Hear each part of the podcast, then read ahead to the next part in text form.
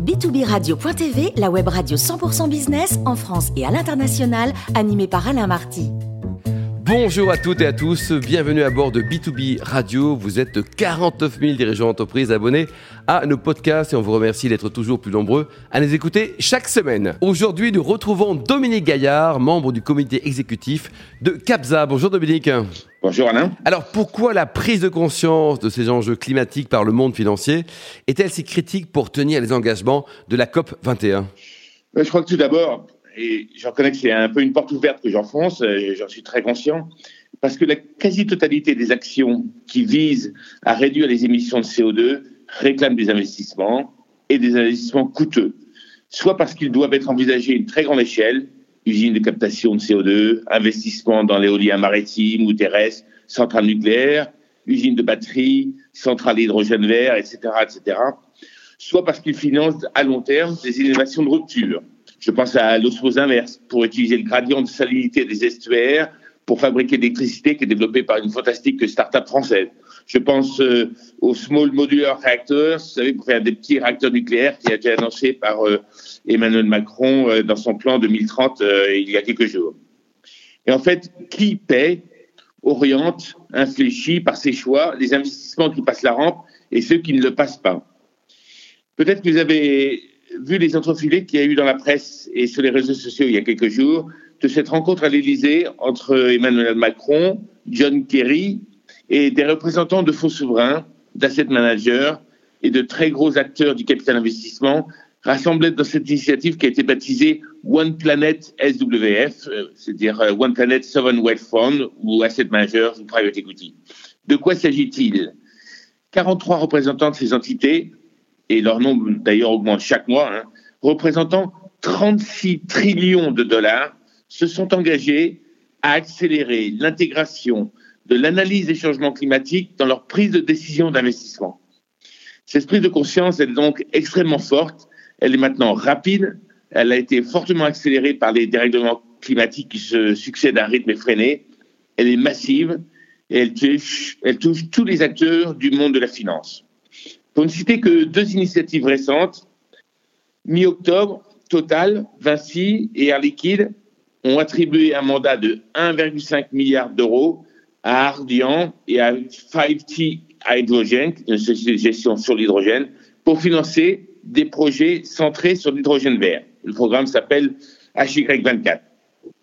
De même façon, le très grand fonds de capital risque américain, General Atlantic, annonce qu'il va lever un fonds de 4 milliards de dollars baptisé Beyond Net Zero pour investir dans les sociétés en forte croissance ayant le potentiel de combattre à grande échelle les changements climatiques, décarbonation, efficience énergétique, conservation des ressources, management des émissions de CO2. Et je pourrais vous citer des dizaines d'exemples euh, du même type qui montrent euh, que cette conscience des besoins financiers pour accompagner des changements de, euh, vers une décarbonation plus forte se multiplie à l'infini. Très bien, Dominique. Alors, cette prise en compte des objectifs de développement durable dans les choix d'investissement, est-ce que c'est un mouvement spontané ou au contraire contraint? En fait, je crois que c'est une combinaison des deux.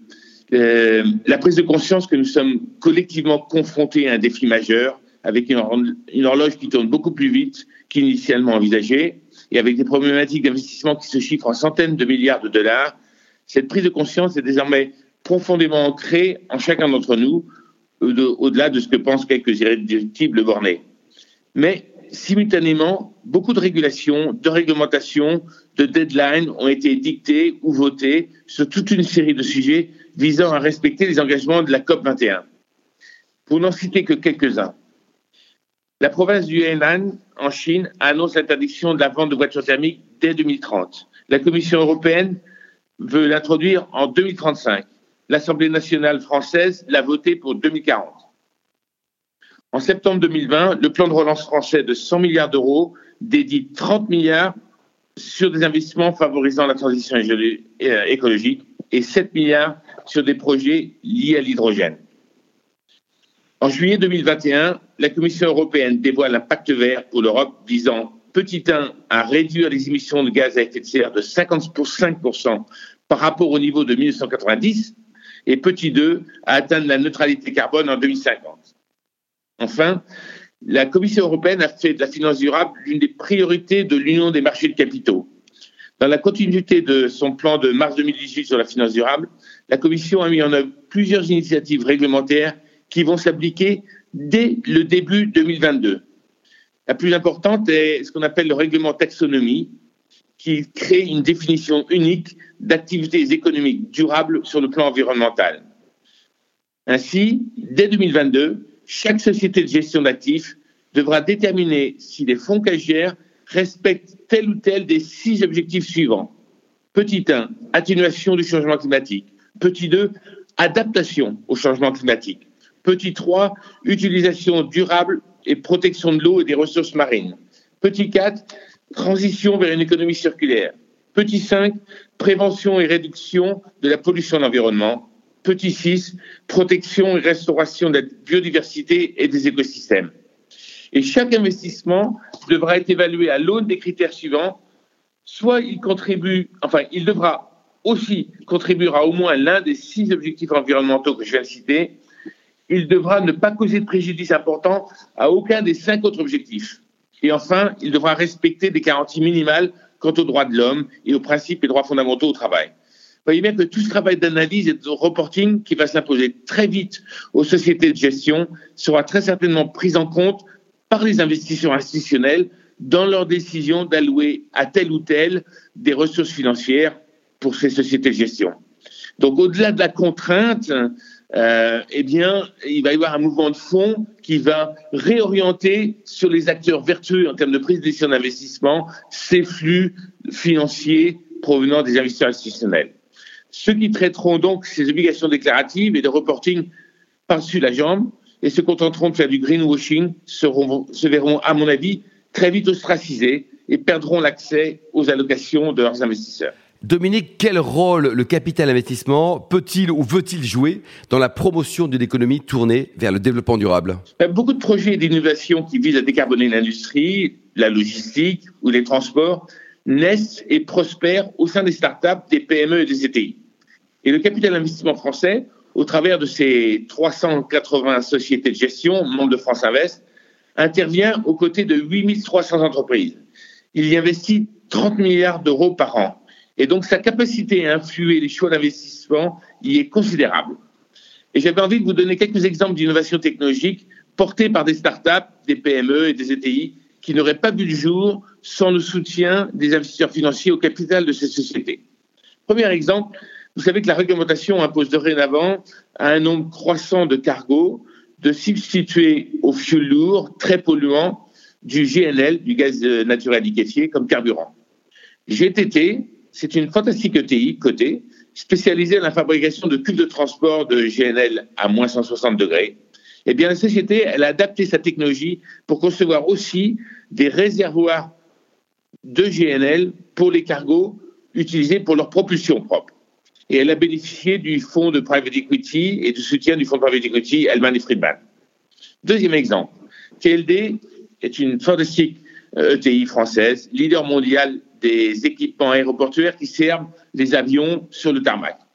TLD a développé le TaxiBot, qui est un tracteur électrique qui tracte les avions, non seulement pour les dégager, pour les pousser loin des aérogares, mais en fait qui va les conduire jusqu'en bas des pistes, sans que l'avion n'ait besoin de démarrer ses réacteurs. Ainsi, l'avion ne met en marche ses moteurs qu'au décollage et, et non pas sur le taxiing. Et les économies de fuel générés sont très importants. Sans le soutien des quatre fonds de private equity qui se sont succédés au capital de TLD depuis 2003, jamais la société n'aurait eu le temps et les moyens d'investir sur un projet d'aussi long terme. Troisième exemple, FIV est un groupe d'ingénierie concevant et construisant des usines et des morceaux d'usines clés en main pour l'acier, pour l'aluminium, pour le ciment. FIV a toujours dépensé environ 3 à 4% en R&D et dépose énormément de brevets chaque année. C'est ainsi que FIV a mis au point un atelier de broyage pour faire le clinker du ciment, un des éléments constitutifs du ciment, qui consomme, cet atelier de broyage a été reconçu complètement pour consommer très peu d'eau, très peu d'énergie. C'est un processus très écologique avant l'heure pour une industrie du ciment qui est très très grosse et maîtrise de CO2. Depuis presque 20 ans, FIV est accompagné par des fonds de private equity qui ont toujours soutenu l'équipe de management dans ses efforts de recherche. Et enfin, quatrième exemple, euh, vous savez que le transport maritime est encore aujourd'hui l'un des secteurs les plus émetteurs de CO2. Les chantiers de l'Atlantique, qui est bien connu de tous, ont lancé récemment un programme expérimental pour équiper tous les cargos sortant de leur chantier de mâts en carbone, équipés de voiles repliables, elles aussi en carbone. La fabrication de ces mâts et de ces voiles est en cours de réalisation par un consortium de quatre startups et PME bretonnes, toutes, toutes soutenues par des fonds de capital risque ou des business angels. Voilà, je crois qu'on peut dire qu'on est, dorénavant entré dans un cercle virtueux parce que les efforts financiers qui sont consentis par les investisseurs quand ils entérinent des projets de ce type hein, et des investissements qui ont un impact sur le développement durable de l'économie au travers des entreprises qui soutiennent eh bien, dorénavant, ils en trouvent le bénéfice dans l'accroissement de la valeur stratégique de leur investissement quand ils revendent leur participation. Et cet impact sonnant et trébuchant des efforts consentis, cette valorisation additionnelle liée à une entreprise devenue plus ESG compliant qu'elle l'était lors de l'entrée au capital investisseur, c'est une évolution finalement assez récente. C'est pourquoi, euh, contrainte ou pas contrainte, les investisseurs en private equity accélèrent sur le chemin vertueux de l'investissement compatible avec le développement durable. Merci beaucoup Dominique Gaillard pour ce billet d'humeur. Je rappelle que nous avons le grand plaisir de vous retrouver régulièrement à bord de B2B Radio.